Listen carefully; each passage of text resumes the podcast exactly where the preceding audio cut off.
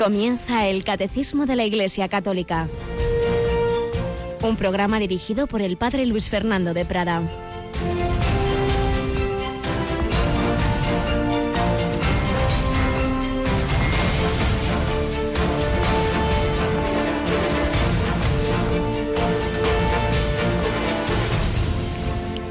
Alabados sean Jesús, María y José. Muy, muy buenos días, queridísimos hermanos, familia de Radio María.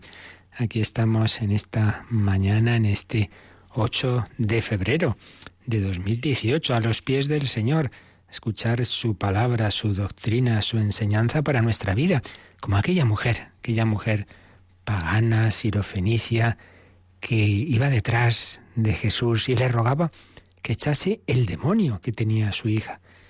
Y Jesús no le hacía caso y le llegó a decir, deja que se sacien primero los hijos no está bien tomar el pan de los hijos y echárselo a los perritos, dado que el Señor en su época, en su vida terrena, tenía una misión con los hijos de Israel y esta no era israelita sino pagana. Pero replicó la mujer, Señor, pero también los perros debajo de la mesa comen las migajas que tiran los niños.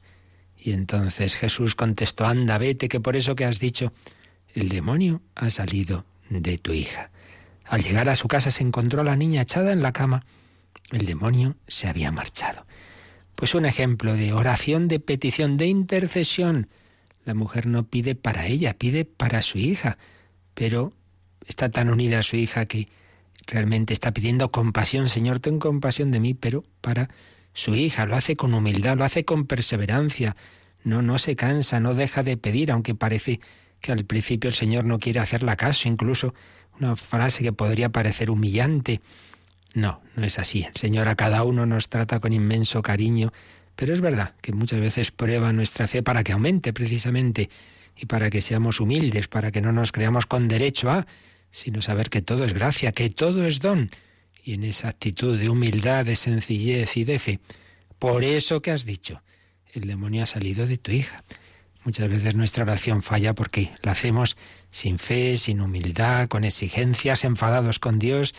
Pues pedimos al Señor, pedimos a la Virgen María, pedimos a todos estos grandes personajes que aparecen en el Evangelio, modelo de oración, que nos enseñen a pedir así. Estamos precisamente este año promoviendo ese espíritu de oración. Nos acompaña Rocío García. Buenos días, Rocío. Hola, Padre. ¿Cómo llamamos a esta fase de nuestra campaña de de Radio María. Pues precisamente pide. Pide. Y no nos referimos a que pedimos para la radio, que también tenemos que hacerlo, sino a que todos pidamos al Señor. Pedid y se os dará. Y es que es una palabra importante que el Señor nos invita a orar y con ese espíritu de oración. Es verdad que la oración nunca puede eh, limitarse a la petición, una persona a la que solo le pedimos cosas, pues, pues hombre, sería un trato simplemente como, como a un, sirviente, ¿no? No, todo, pero también indudablemente oración de petición. Pedid y se os dará. Y nuestros compañeros de promoción y voluntariado han diseñado como unas casitas, ¿no es así?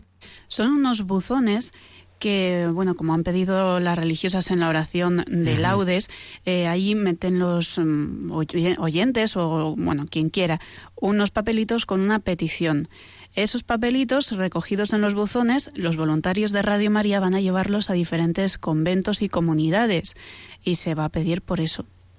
Ajá, la información de todo ello la tenemos en nuestra página web, que a su vez tiene una web dedicada a la campaña, ¿no es así? www.vuelveacasa.es. Ahí, dentro de ese nombre genérico de esa campaña que empezábamos el año pasado, Vuelve a casa, de animar a todos nuestros hermanos a volver a la iglesia, a la casa, dentro de esa campaña que da el nombre a esa web que nos ha comentado Rocío, tenéis esta la, la, campaña de este año que insiste en esa oración de petición. Y en efecto, estamos recogiendo peticiones, las llevamos a la hora santa, las llevamos a, los momentos en que rezamos en Radio María por todas vuestras intenciones, pero también a esos conventos de clausura donde entregamos esos papelitos, esas intenciones, con vuestras intenciones de, oración. Pedid y se os dará. Pues eso es lo importante. La campaña simplemente quiere recordar algo que todo cristiano debe hacer, debe promover siempre.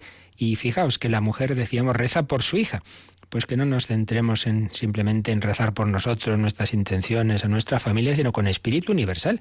Por eso también en Radio María cada mes recordamos las intenciones del Papa que encomienda al apostolado la oración, que tengamos ese corazón universal de pedir por las necesidades de, de, la Iglesia en el mundo entero, los misioneros, los cristianos perseguidos, tan importante. Ahora mismo, pues, distintos problemas en, en China, por supuesto, en, en, Corea del Norte, o en naciones como Venezuela, con determinadas situaciones muy difíciles. Pedid, orad con confianza al Señor. Pues que vivamos así este día en mucha unión con Dios nuestro Señor y vamos también a, recordar a los testigos de la fe, de la evangelización, como, como fue durante tantos años el padre Segundo Llorente, del que estamos recordando sus, sus memorias.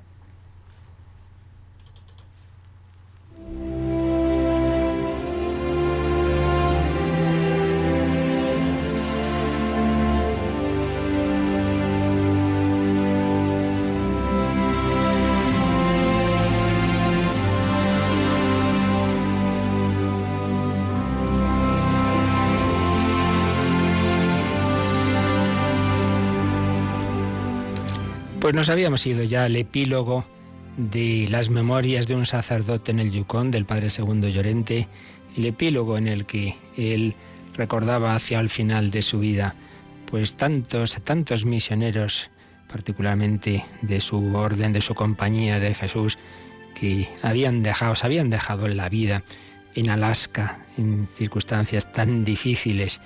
Escribía, en esos pequeños y lejanos pueblos el misionero se preparaba en la lógica y en la teología, pues no tenía nadie con el que conversar a un alto nivel.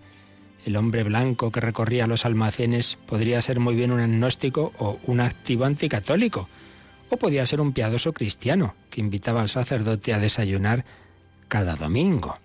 Uno no sabía qué atenerse o qué esperar. Este constante nadar contra corriente exigía al sacerdote un carácter que tuviera pocos y pequeños fallos en lo que fuera posible.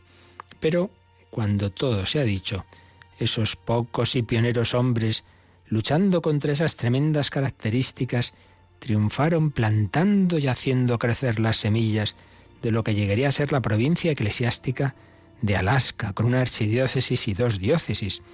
El Señor, que empezó su iglesia con doce hombres, empezó su iglesia en Alaska con un puñado de sacerdotes extranjeros, hermanos y hermanas.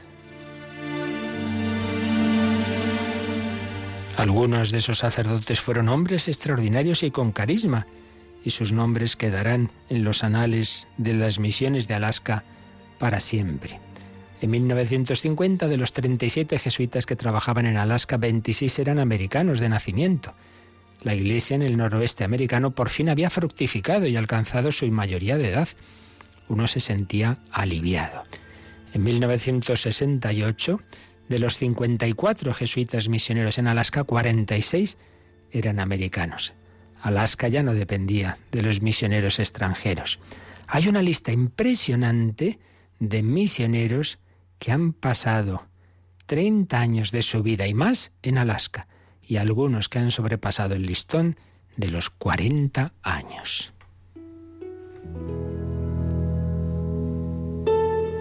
Al mismo tiempo, hay una lista mucho más larga de hombres que pasaron menos de cinco años.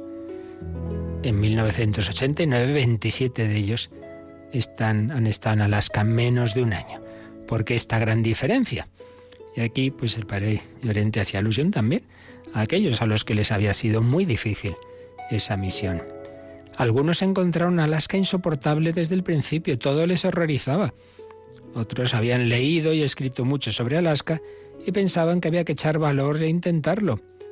Pero la Alaska que encontraron era muy diferente de lo que habían pensado y estuvieron de vuelta muy pronto. Otros simplemente fueron enviados a Alaska. A ellos nunca les preguntaron si querían ir. Y cuando el trineo empezaba a ser incómodo, retrocedían con la excusa de que no tenían vocación para ello. Si es que a esto se le puede llamar excusa. Podría ser una razón válida, pero el, el genuino espíritu de los jesuitas veía la vocación en el mismo acto de ser enviado a cualquier parte. Sí, pero cuando el trineo se torcía, la distinción entre una excusa y una razón se tornaba borrosa en la mente y los superiores estaban capacitados para trasladar a un hombre que dijera que no estaba a gusto con lo que estaba haciendo. Otros decían que tenían vocación y fueron. Pero llegado el momento de empezar a desarrollar las dudas, empezaban a decir que podrían hacer un mejor trabajo en otro sitio. Y por mejor trabajo entendían que podían dar más gloria a Dios y hacer más por la salvación de las almas en otro sitio. Podría ser una apreciación subjetiva, pero este hombre tarde o temprano encontraba trabajo en otra parte. Otros se encontraron a sí mismos en Alaska y en lo profundo de su alma no les gustaba, pero hacían de tripas corazón y tiraban hacia adelante. Y trabajaban como troyanos hasta que morían trabajando. Y cuenta el padre Llorente que le impresionó de un misionero que estuvo más de 40 años en Alaska con un trabajo magnífico, muy querido por todos, y en el lecho de muerte, sin embargo, decía que le había resultado muy duro, desagradable, y todo ese trabajo impresionó a los que lo oían, al padre Lafortune, 44 años. Pero, pero no se vio el padre Lafortune desbordado por una interna alegría, sabiendo que había hecho un buen trabajo. No necesariamente. Cuando San Juan de la Cruz estaba en su lecho de muerte, un fraile le dijo, qué feliz debe estar ahora, Padre Juan, en este momento. Ha pasado la mayor parte de su vida haciendo penitencia, practicando las más altas virtudes. El santo interrumpió al otro con una reprimenda diciéndole que parase de decir sin sentidos y añadió, quiero decirte que todo lo que hice me está acusando ahora, en este momento. El santo tenía tales achaques que los atribuía a todas las imperfecciones que había hecho en vida por la gloria de Dios, y todo le revertía en ese momento. Qué tremendo que San Juan de la Cruz, al final de su vida, en todo, mirando hacia atrás, tenía motivos de arrepentimiento, una acción de mi vida que no me remuerda. Madre mía, decía San Juan de la Cruz, que nos pasará a nosotros. Y es que con la luz de Dios vemos nuestra pobreza en todo lo que hemos hecho, aunque haya sido con la mejor intención, pero, pero nunca plenamente por puro amor de Dios y del prójimo. Las grandes almas lo ven todo bajo una luz diferente. Bueno, eso no debe llevarnos al desánimo. El Señor va purificándonos, el Señor nos va transformando poco a poco. Y así lo ha hecho también en esos destinos en que uno lo ha podido pasar muy mal. Sigue el padre Llorente. Un jesuita misionero me contó que quería ir a Alaska simplemente porque quería estar lejos del infierno. Él esperaba que llevar una vida misionera en tan duras condiciones le haría ganar muchas gracias extraordinarias para que su alma anduviese por buen camino. Debo admitir que tales maneras de encarar la misión me dejan sin habla, pero yo también he de inclinarme ante la llegada del Espíritu Santo. Él inspira las almas y las guía como Él lo desea. Y Él es Dios. Pues sí, a cada uno el Señor le lleva de una manera. El padre Gaspar Genna llegó a Alaska en 1888. Poco después de llegar envió un telegrama a su superior que no dejaba alternativas. El telegrama decía así, Genna se va o Genna se muere. Y ningún superior iba a dejar morir a un joven sacerdote. Por ello le ordenó que se marchase a Spokane, en Estados Unidos, donde vivió 22 años más.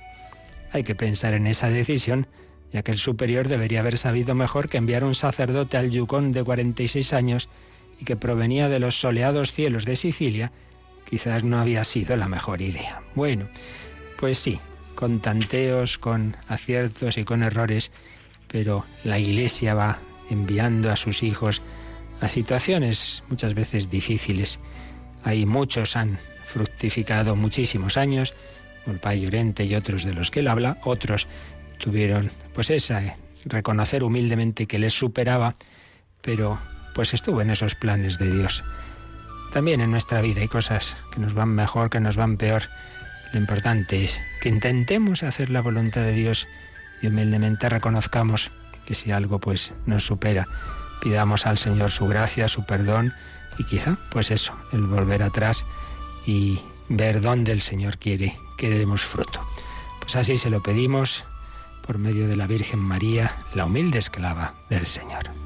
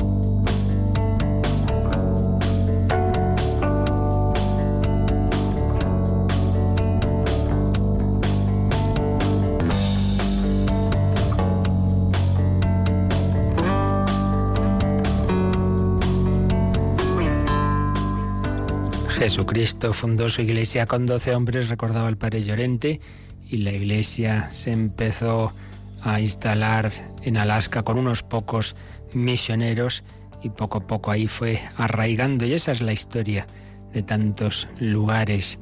El Padre envió al Hijo, el Padre y el Hijo envían al Espíritu Santo y la Santísima Trinidad nos envía a nosotros, hombres débiles, pero sobre nuestra debilidad. Edifica su iglesia. Tú eres Pedro, sobre esta piedra edificaré mi iglesia. Pues hemos estado viendo en esta parte que estamos de la explicación del credo por parte del catecismo de la Iglesia Católica, hemos estado viendo lo que significa la palabra iglesia y las diversas imágenes con las que aparece en la Sagrada Escritura, puesto que cualquier realidad, y desde luego cualquier realidad relacionada con Dios, tiene demasiados aspectos, digamos, para meterlos en una palabra. Son diversas las palabras y sobre todo los símbolos y las imágenes. Lo que supera los conceptos y las palabras se expresan mejor con diversas imágenes. Por eso los místicos suelen recurrir a la poesía, recurrir a diversos símbolos porque dan más riqueza de matices que, que una mera palabra. Estuvimos viendo esos símbolos, esas imágenes, esas comparaciones hay dos a las que volveremos muy importantes, la Iglesia, pueblo de Dios y cuerpo de Cristo, pero luego están esas imágenes como el redil, el rebaño guiado por el buen pastor, la Iglesia como labranza o campo de Dios, como viña que el Señor cuida, la vid y los sarmientos, nosotros somos los sarmientos llamados a estar unidos a Cristo, la Iglesia también como construcción de Dios, como ese edificio de Dios, edificado sobre la piedra angular que es Jesucristo, rechazado por los arquitectos, pero que se ha convertido en piedra angular, el templo santo a la Jerusalén celestial y las últimas imágenes que veíamos, presentes especialmente en el Apocalipsis, la iglesia es la Jerusalén de arriba, la Jerusalén celestial, nuestra Madre Esposa Inmaculada del Cordero Inmaculado, por la cual Cristo se, eh, se entregó por ella.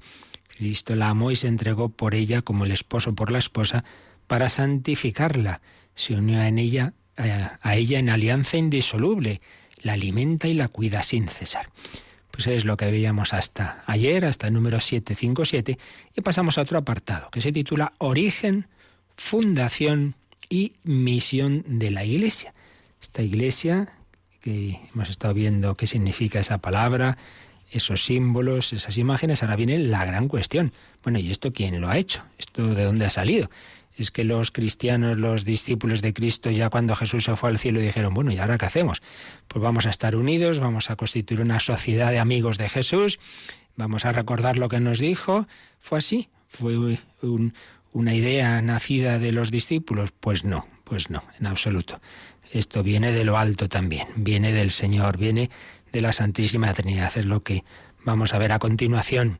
Vamos a ver que es un designio que está en el corazón de Dios desde toda la eternidad eh, y que por ello pues va a ir apareciendo en sus prefiguraciones y anticipaciones y profecías en, en la antigua alianza, en ya desde la creación, está prefigurada en el origen del mundo, está preparada en la antigua alianza, en, en la fase de la historia previa a Cristo que llamamos el Antiguo Testamento, y ya llega el momento de la plenitud de los tiempos y veremos que ha sido instituida por Jesucristo y manifestada ya de una manera plena por el Espíritu Santo en Pentecostés y será consumada al final de los tiempos en la gloria. Por ello, en este apartado, origen, fundación y misión de la Iglesia, tenemos a su vez estos subapartados. Un designio nacido en el corazón del Padre, la Iglesia prefigurada desde el origen del mundo, la Iglesia preparada en la antigua alianza, la Iglesia instituida por Cristo Jesús, la Iglesia manifestada por el Espíritu Santo y la Iglesia consumada en la gloria. Es todo lo que nos va a decir este apartado sobre el origen, fundación y misión de la Iglesia entre los números 758 y 769. Luego seguiremos, otro apartado ya será el misterio de la Iglesia, que es a la vez visible y espiritual, y con ello pues terminará esta parte sobre la Iglesia este párrafo, porque luego hay otro párrafo que va a seguir profundizando en la Iglesia, pero ahí es donde veremos que es pueblo de Dios, cuerpo de Cristo y templo del Espíritu Santo. Pero bueno, no corramos. Vamos a este punto tan importante, tan decisivo, porque todo cambia si la Iglesia es cosa humana que hemos hecho los hombres o viene de lo alto. Origen, fundación y misión de la Iglesia. Y este apartado viene introducido por un pequeño número que simplemente nos indica cómo va a proceder a continuación el catecismo. Es el número 758, Rocío. Para penetrar en el misterio de la Iglesia, conviene primeramente contemplar su origen dentro del designio de la Santísima Trinidad y su realización progresiva en la historia. Pues fijaos, es una indicación metodológica que nos dice, vamos a ver, si queremos acercarnos a qué es la Iglesia, tengamos bien clarito lo siguiente. Primero es un misterio para penetrar en el misterio de la Iglesia. Misterio, una realidad que sí, que está ante nuestros ojos, pero que hay en ella más oculto de lo que vemos.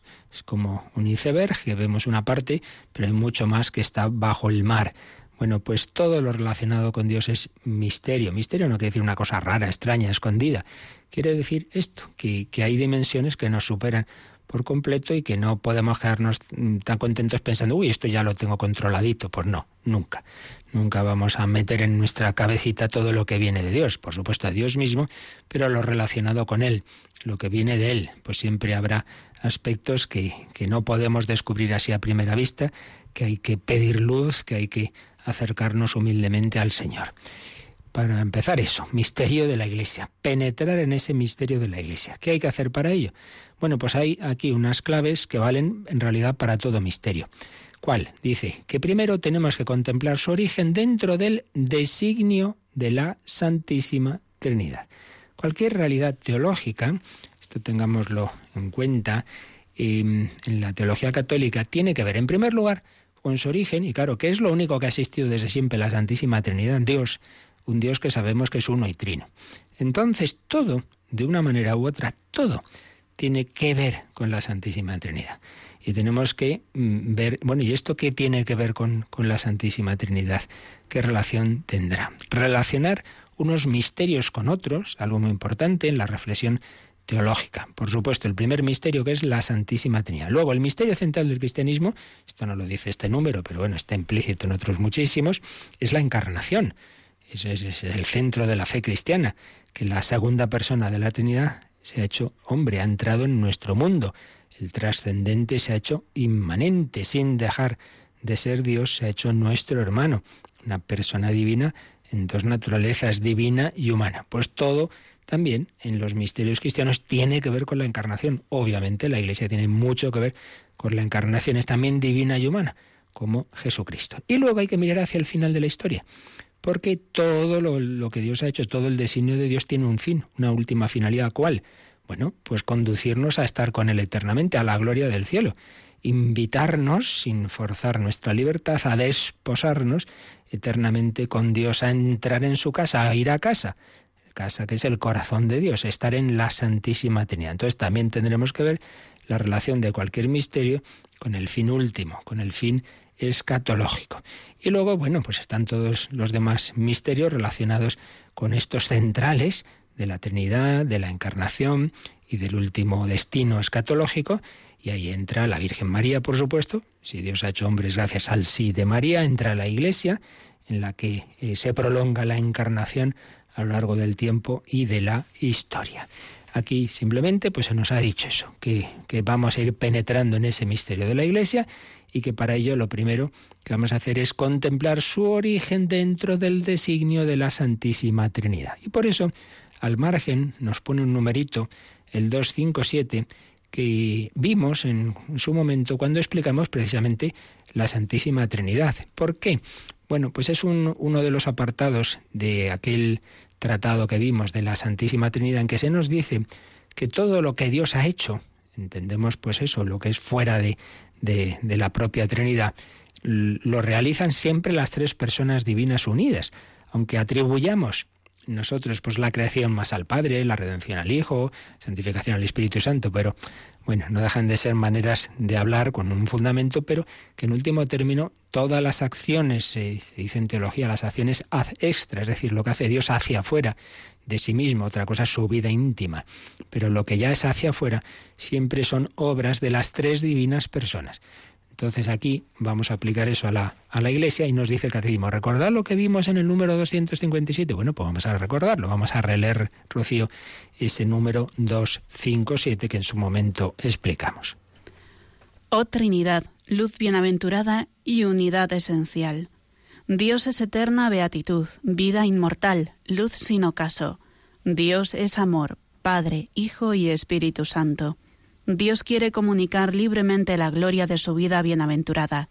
Tal es el designio benevolente que concibió antes de la creación del mundo en su Hijo amado, predestinándonos a la adopción filial en él, es decir, a reproducir la imagen de su Hijo gracias al espíritu de adopción filial. Este designio es una gracia dada antes de todos los siglos, nacido inmediatamente del amor trinitario se despliega en la obra de la creación, en toda la historia de la salvación después de la caída, en las misiones del Hijo y del Espíritu, cuya prolongación es la misión de la Iglesia. Bueno, pues como veis, un número denso, largo, pero realmente precioso, que contiene un poco pues todo lo que va a ser el desarrollo de la, de la acción salvadora de Dios. En primer lugar, pues empieza por lo que decíamos que es la realidad eterna, Dios, Dios que es eterna beatitud, felicidad eterna, pues vida inmortal, luz sin ocaso, Dios es. ¿Quién ha hecho esto? ¿Quién ha hecho lo otro? Hasta que llegamos a Dios. ¿Y a Dios quién lo ha hecho? Nadie. Dios es. Dios es felicidad eterna, amor eterno, vida inmortal. Dios es vida. Nunca imaginemos a Dios así como como una cosa muerta, hoy qué aburrimiento ir al cielo, pero hombre, si es la eterna felicidad, la eterna fiesta, Dios es vida. Y es amor, la vida del amor. No, no está solo, Dios es uno, pero no solitario. Es familia, es Padre, Hijo y Espíritu Santo. Pues bien, esa vida feliz, Dios quiere darla a participar a millones de criaturas. Ese es el sentido de toda la creación. Dios podía haberse quedado solito, pues toda la eternidad, amándose las tres divinas personas y ya está. Pues no la persona buena, llena de amor, quiere dar a compartir su felicidad, pues mucho más el que es la fuente infinita del amor, quiere comunicar su vida, su felicidad, su gloria. Ese es el designio benevolente, dice San Pablo en Efesios, que él ha tenido desde toda la eternidad. Y entonces ha, tenido este designio de, de, de adoptarnos en el Hijo. Si el Padre eternamente tiene a su Hijo, al Verbo, bueno, pues en ese verbo podemos meternos ahí como hermanitos, entonces seremos hijos en el Hijo. Jesús nos mete en su corazón y ya estamos en casa, estamos en la familia de Dios, llamados a la adopción filial, a reproducir la imagen de su Hijo, gracias al Espíritu de adopción filial. Me va a dar la misma vida de Dios, la vida del amor, la vida del Espíritu, por la participación de la gracia.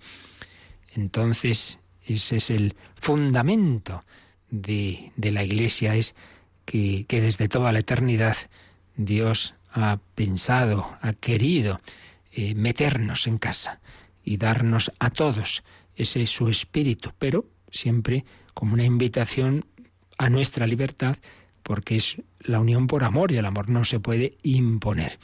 Dios nos invita. Por eso se habla también del pecado. Se habla de que la primera invitación fue rechazada en el pecado original, pero Dios nos echó atrás nos enviará al Hijo como Redentor, nos enviará al Espíritu Santo. Y dice, este número, la última frase, que la prolongación de esas misiones salvadoras del Hijo y del Espíritu Santo es precisamente la misión de la Iglesia.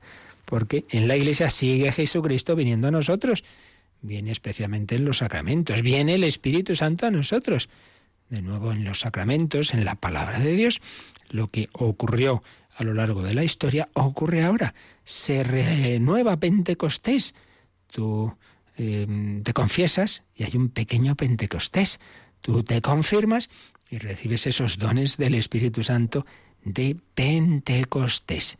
Por tanto, fundamento último de la Iglesia está en la Santísima Trinidad, en ese designio de amor, llamados a ser una familia, un pueblo en la Santísima Trinidad.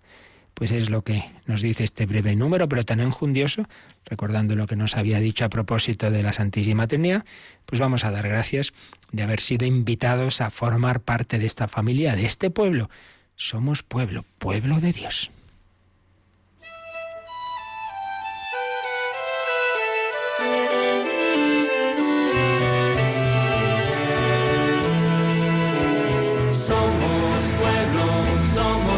nación, nación.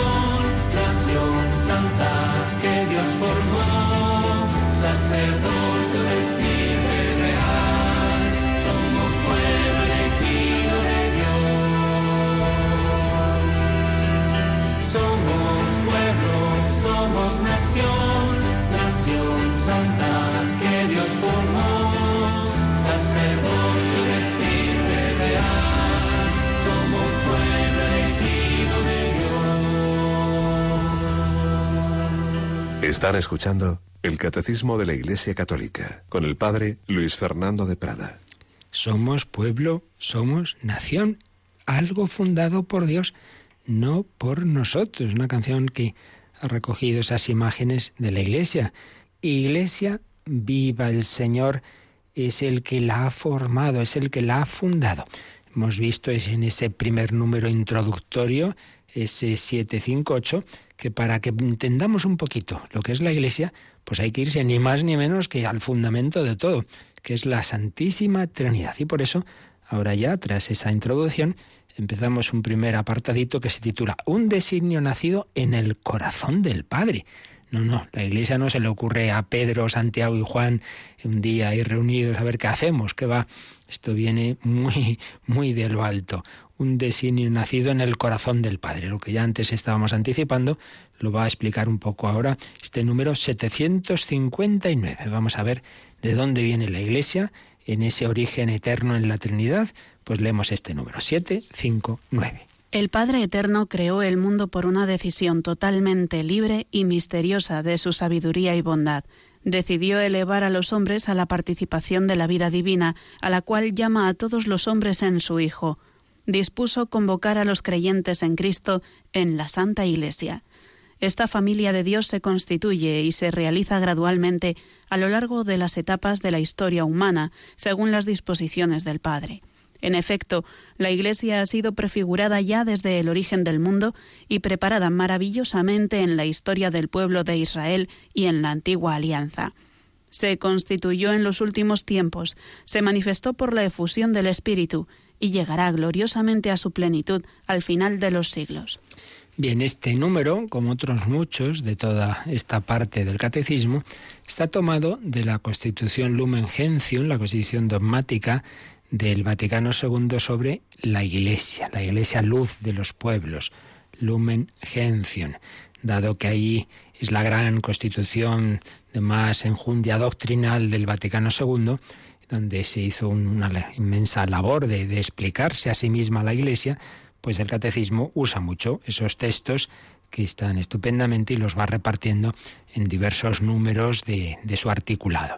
Bien, pues entonces, eh, tomado del número 2 del Lumen Gentium, hemos leído este párrafo del Catecismo del 759, donde, eh, sobre todo en la última frase, está un poco pues todas las etapas de esa fundación de la Iglesia. Pero vamos a empezar por, por el principio. El Padre Eterno creó el mundo Aquí se hace alusión, después de que ya hemos hablado de que el único que existe desde siempre es Dios, Dios Padre, Hijo y Espíritu Santo, ahora vamos a hablar de la primera obra hacia afuera que hace Dios, que es la creación. El Padre Eterno creó el mundo, la creación.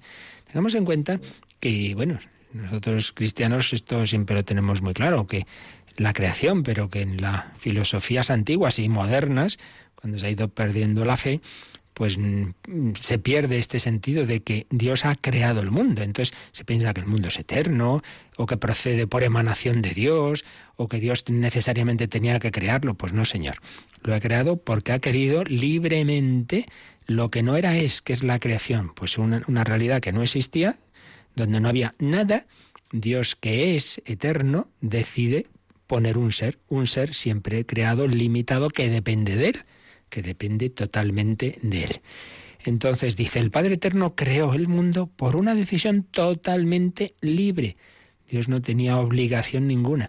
No, es que así, es que si no, no podría amar, no es verdad, porque Dios es amor en sí mismo, el Padre, el Hijo y el Espíritu Santo se aman entre ellos, no hacía falta un ser externo para ah, desarrollar su amor, ha sido por efusión de amor, porque ha querido libremente, decisión totalmente libre y misteriosa de su sabiduría y bondad.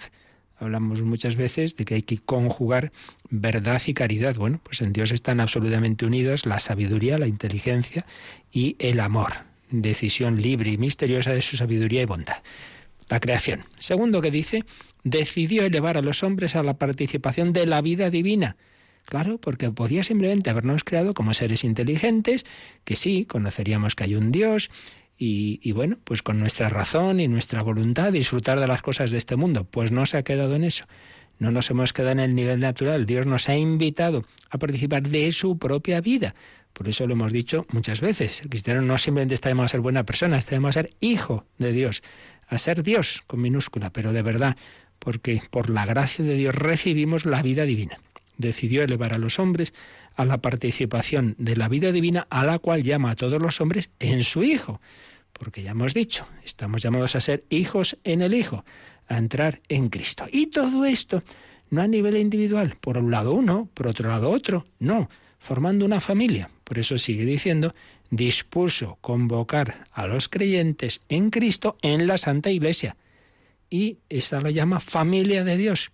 Esta familia de Dios, la Iglesia es la familia de Dios, se constituye y se realiza gradualmente a lo largo de las etapas de la historia humana, según las disposiciones del Padre. Y entonces viene esa frase que viene a ser como un programa de lo que va a venir a continuación en los distintos números del catecismo. Una frase en la que vemos las fases de la fundación de la Iglesia. Dice, la Iglesia ha sido prefigurada ya desde el origen del mundo. O sea, cuando Dios crea, Dios no es que se le van ocurriendo las cosas. Desde el principio tiene todo muy claro, como es natural. Entonces, cuando Dios crea el mundo, ya está pensando en la iglesia. Y esa está ya prefigurada en la creación. La iglesia ha sido prefigurada desde el origen del mundo. Segundo, preparada maravillosamente en la historia del pueblo de Israel y en la antigua alianza. Claro, todo ese pueblo de Dios que él va formando con Abraham, Isaac, Jacob, Moisés, etcétera, pues es un anticipo una prefiguración del nuevo pueblo de Dios, establecido no ya sobre las doce tribus de Israel, sino sobre los doce apóstoles. Prefigurada desde el origen del mundo, preparada en la historia de Israel, se constituyó en los últimos tiempos. Cuando hablamos de los últimos tiempos, hablamos de la plenitud de los tiempos, es decir, de la encarnación. ¿Quién la constituye? Jesucristo, lo veremos. Se constituyó en los últimos tiempos, se manifestó por la efusión del Espíritu, Pentecostés. Ahí se manifiesta claramente. Reciben los apóstoles y discípulos con María en el cenáculo esa fuerte comunicación del Espíritu Santo en la mañana de Pentecostés y eso lo ve todo el mundo. Empiezan a predicar, escuchan su predicación en distintas lenguas. ¿Qué ha pasado aquí? Se manifestó por la efusión del Espíritu y finalmente llegará gloriosamente a su plenitud al final de los siglos. ¿Veis? Todo un recorrido desde la creación hasta el final de la historia. Bueno, pues si volvemos al principio, lo primero hemos hablado de la creación. El Padre Eterno creó el mundo por una decisión totalmente libre y misteriosa de su sabiduría y bondad. Y ya que hablamos de la creación, el Catecismo nos dice, ¿por qué no recordamos lo que dijimos sobre la creación hace ya tiempo? En efecto, hay que volverse al 293, todo esto ya sabéis, se explicó en su momento, todo eso lo tenemos recopilado en distintos discos, está en nuestros podcasts, por tanto si alguien no escuchó aquello o quiere recordarlo y profundizar, pues ya sabéis, ahí todo esto hay más que buscar lo que explicamos en su momento de ese número 293, pero vamos por lo menos, Rocío, a releer ahora un momentito este 293. Es una verdad fundamental que la escritura y la tradición no cesan de enseñar y de celebrar el mundo ha sido creado para la gloria de Dios. Dios ha creado todas las cosas, explica San Buenaventura, eh, no para aumentar su gloria, sino para manifestarla y comunicarla, porque Dios no tiene otra razón para crear que su amor y su bondad. Abierta su mano con la llave del amor, surgieron las criaturas. Y el Concilio Vaticano I explica, el solo verdadero Dios, en su bondad y por su fuerza todopoderosa, no para aumentar su buenaventuranza ni para adquirirla, sino para manifestar su perfección por los bienes que otorga a sus criaturas con libérrimo designio, justamente desde el comienzo del tiempo, creó de la nada una y otra criatura. Bueno, pues un número muy importante porque explica qué quiere decir eso de que el mundo ha sido creado para la gloria de Dios. Siempre hay que tener cuidado con las palabras. Personas de poca formación dicen, hola, Dios egoísta, crea las cosas para que le demos gloria. Pero si es que la gloria de Dios es precisamente manifestar su amor, dice la, enseñanza de la Iglesia y, por ejemplo, Santo Tomás y San Buenaventura, que Dios ha creado no para aumentar su gloria, sino para comunicarla. ¿Y qué es la comunicación de la gloria de Dios? Pues recibir su vida divina, su amor, su bondad. Por eso esta frase tan bonita de Santo Tomás de Aquino, las criaturas surgieron al abrirse su mano con la llave del amor. Dios no crea para aumentar su bienaventuranza, su felicidad, sino para comunicarla, para manifestarla. Pero es algo así como decir la gloria de unos padres o de unos maestros es precisamente esos hijos a los que ha formado, a los que ha hecho felices, a los que ha dado esa buena formación, pues es su gloria, pero es precisamente porque es la felicidad de esos hijos. Por eso, famosa frase de San Ireneo, muchas veces repetida, la gloria de Dios es que el hombre viva y la vida del hombre es ver a Dios. La gloria de Dios es nuestra vida, nuestra felicidad, pero claro, es que nuestra felicidad precisamente está en unirnos con Dios. Todo está unido. Entonces, dar gloria a Dios, reconocer que Dios es Dios, a la vez es nuestra felicidad, porque es que esa es la verdad, es que no somos Dios, es que no somos autosuficientes. Una frase simpática alguna vez he visto incluso en alguna camiseta. Relájate, Dios existe y no eres tú. No está mal, ¿verdad? Relájate, hijo, relájate. que, que, que, no llevas todo el mundo, que hay un Dios y que lo lleva, y que tú no eres Dios, que no, que la vida no depende de ti, no estés tan, tan inquieto como si tú condujeras este avión y, y se puede estrellar en cualquier momento, que no, hombre, que no, que la vida y el mundo no lo conduces tú, hay otro. Relájate, Dios existe y no eres tú. Bueno, pues Dios lleva nuestra vida. El Señor va guiando la historia.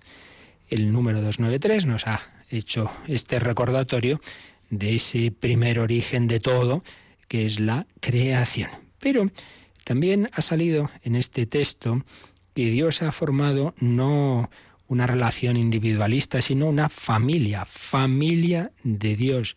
Dispuso convocar a los creyentes en Cristo en la Santa Iglesia. Esta familia de Dios se constituye y realiza gradualmente a lo largo de las etapas de la historia humana. Entonces, a propósito de la familia de Dios, aquí el catecismo, ahora en vez de recordar, va a anticipar algo. Y es que hay una grandísima relación entre la Iglesia y la familia cristiana. Se dice que la familia cristiana es iglesia doméstica y se dice a su vez que la Iglesia es como una familia. Y no podemos olvidar al modelo supremo de la familia, que es la Sagrada Familia de Nazaret, que a su vez tiene como modelo último la familia de la Santísima Trinidad. Lo que decíamos antes, todos los misterios están relacionados. Pues bien, el catecismo ya nos anticipa y dice, bueno, recordad que cuando lleguemos a hablar de los sacramentos, hablaremos del matrimonio y hablaremos de la iglesia doméstica. Ya aquí estamos hablando de la fundación de la iglesia, recordemos que también cuando estemos hablando del matrimonio, hablaremos de esa iglesia doméstica. Bueno, pues vamos hacer caso a esta indicación del catecismo y a leer lo que algún día, Dios quiere, llegaremos a explicar, el número 1655. A ver qué nos dice. Cristo quiso nacer y crecer en el seno de la Sagrada Familia de José y de María. La Iglesia no es otra cosa que la familia de Dios. Desde sus orígenes, el núcleo de la Iglesia estaba a menudo constituido por los que, con toda su casa, habían llegado a ser creyentes. Cuando se convertían, deseaban también que se salvase toda su casa. Estas familias convertidas eran islas de vida cristiana en un mundo no creyente. Pues un número muy bonito y que está dentro de la explicación del sacramento del matrimonio cristiano. Se nos ha dicho, por un lado, que Cristo quiso nacer y crecer en el seno de una familia, la Sagrada Familia, con María y con José. Pero luego se nos dice que la Iglesia es la familia de Dios, la familia de Dios. Y se nos recuerda que en, los orígenes del cristianismo, en, las primeras conversiones, se cita aquí varios textos de los hechos de los apóstoles, con frecuencia ocurría esto. Si leemos los hechos de los apóstoles veréis, por ejemplo, el centurión, hay varios soldados romanos que se convierten y se dice se convirtió con todos los de su casa. Es decir, que era una familia entera que entraba en la iglesia, que se convertía. Todo ese sentido de, familia. Y por eso dice, esas familias convertidas eran islas de vida cristiana en un mundo no creyente. Se ha convertido el centurión con su mujer y sus hijos. Se ha convertido toda esta familia. Familias enteras se hacían cristianas y que luego muchas veces cuando llegan las persecuciones pues van a caer ahí uno detrás de otro. Familias, iglesia doméstica. Pues qué maravilla. Estamos llamados a ser esa familia de Dios en este mundo tan individualista en que el Estado moderno no quiere familias, no quiere cuerpos intermedios, quiere individuos a los que manipular directamente desde el poder, con el control de los medios de comunicación y cada vez con, más medidas totalitarias, porque lamentablemente esa es la evolución del Estado moderno, y en cambio el sentido cristiano que la doctrina social de la Iglesia tantas veces nos ha recordado la importancia que no seamos individuos frente a un Estado, sino miembros de una familia, familias que se unen con otras familias, diversas asociaciones. Es la dinámica natural. Y esto que es natural es también sobrenatural, porque Dios también ha querido que en ese nivel sobrenatural no seamos meros creyentes individuales en relación con Dios. No, Señor, sino miembros de una familia Por eso no, yo voy y rezo a Jesús. Bueno, muy bien, pero acuérdate que los domingos, sobre todo, nos juntamos todos, ¿eh? Porque, porque es la familia que se reúne en torno a Cristo en el día de su resurrección. No, es que a mí me da más devoción los martes por la tarde. Me parece estupendo, pero Jesús no resucitó el martes, resucitó el domingo y ese es el día principal para celebrar en familia nuestra fe. Nos falta ese sentido comunitario muchas veces, pero Dios así lo ha querido. Familia de Dios. Pues le damos gracias de ser miembros de esta familia. ¿Para qué me hace falta no sé qué sangre azul o ser de no sé qué familia importante, pero si soy de la familia de Dios, ¿qué más quiero? La persona más pobre humanamente hablando es riquísima por la gracia de Dios. Familia de Dios, hijos de Dios, hijos de María, hermanos de Jesucristo. Lauda Jerusalén, alaba Jerusalén a tu Señor. Lo hacemos con esta composición de Vivaldi. Damos gracias y atendemos, tenéis alguna consulta.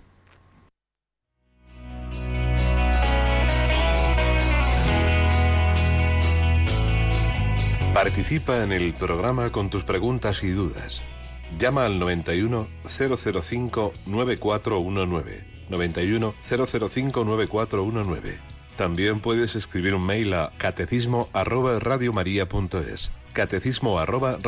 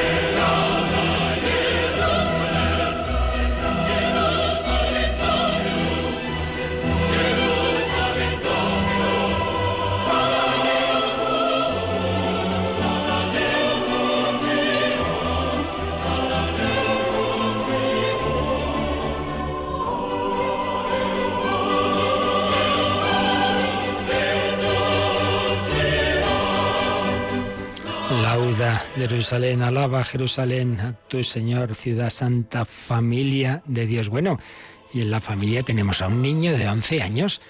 Soy Pablo, un niño de 11 años, escucho Radio María casi todas las mañanas. Me gustaría que me respondierais una pregunta. ¿Cuáles fueron las tentaciones de Jesús? Bueno, pues por un lado ya sabemos que las tentaciones así con mayúscula y son las que relatan los evangelios sinópticos al principio de ellos, cuando dice que Jesús se fue al desierto 40 días y al final el demonio le tentó. Están esas tres tentaciones de que estas piedras se conviertan en pan, tírate del templo y entonces Dios te recogerá y te daré todos los reinos del mundo si postrándote me adoras. Son las tres tentaciones antonomasia que lo que pretendía el demonio era apartar a Jesús del camino de humildad, de pobreza, de cruz, que nos salvara por el camino del éxito. Pero, aparte de esas tres tentaciones en general, está la tentación del demonio al Señor más presente en su vida, que, es, pues eso, apartarle de ese camino. Y a veces se sirve de las personas humanas. Recordemos cuando San Pedro dice, tú eres mm, el Mesías, el Hijo de Dios, pero luego Jesús empieza a hablar de la cruz y entonces San Pedro dice, no, Señor, no te puede ocurrir eso. ¿Qué le dice Jesús? Apártate de mí, Satanás. Es decir, que también a veces el demonio se puede servir de palabras humanas para lo mismo, para separarnos del camino de Dios. Así que por un lado son esas tres tentaciones, pero por otro lado, en general, todo ese deseo del demonio de apartar a Jesús del camino de la cruz. Pues qué bien, nuestro querido Pablo de 11 años, que sigas escuchando Radio María. ¿Tenemos alguna llamada, Rocío? Ruth nos decía, ya sabe que la obligación de ir a misa es los domingos y en las fiestas de guardar, pero también es consciente de que acudiendo a diario se reciben grandes gracias. Sin embargo, ella tiene tres hijos, trabaja y le es difícil eh, sacar el tiempo para acudir a misa. Pero nos pedía que la orientáramos porque dice que si compensa eh, hacer ese gran esfuerzo para acudir a la Eucaristía diaria por la gracia, pues que podría hacerlo.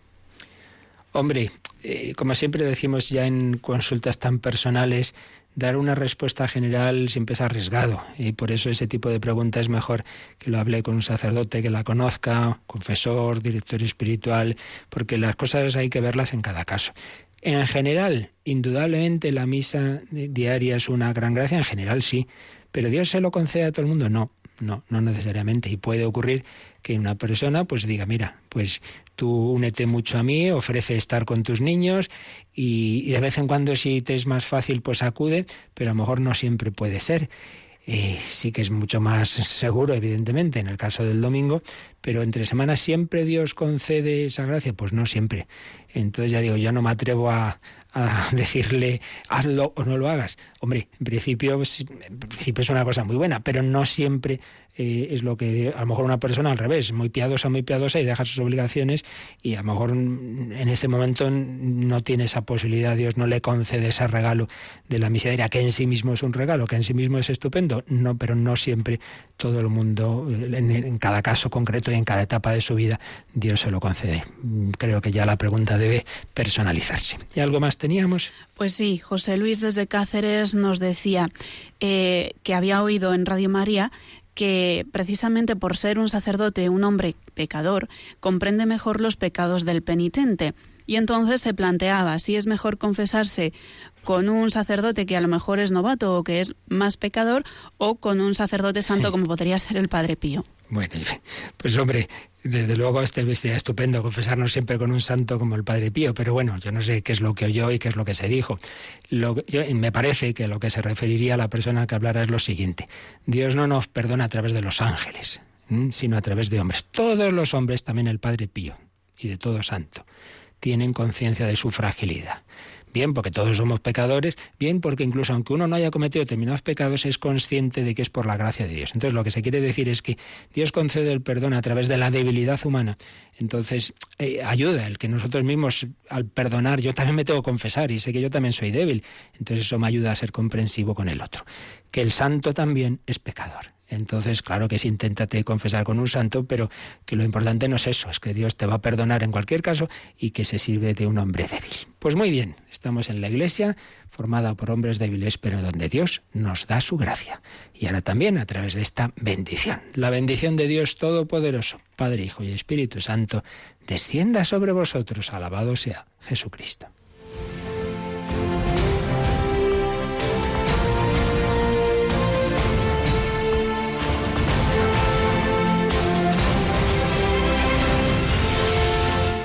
Han escuchado en Radio María el Catecismo de la Iglesia Católica. Un programa dirigido por el Padre Luis Fernando de Prada.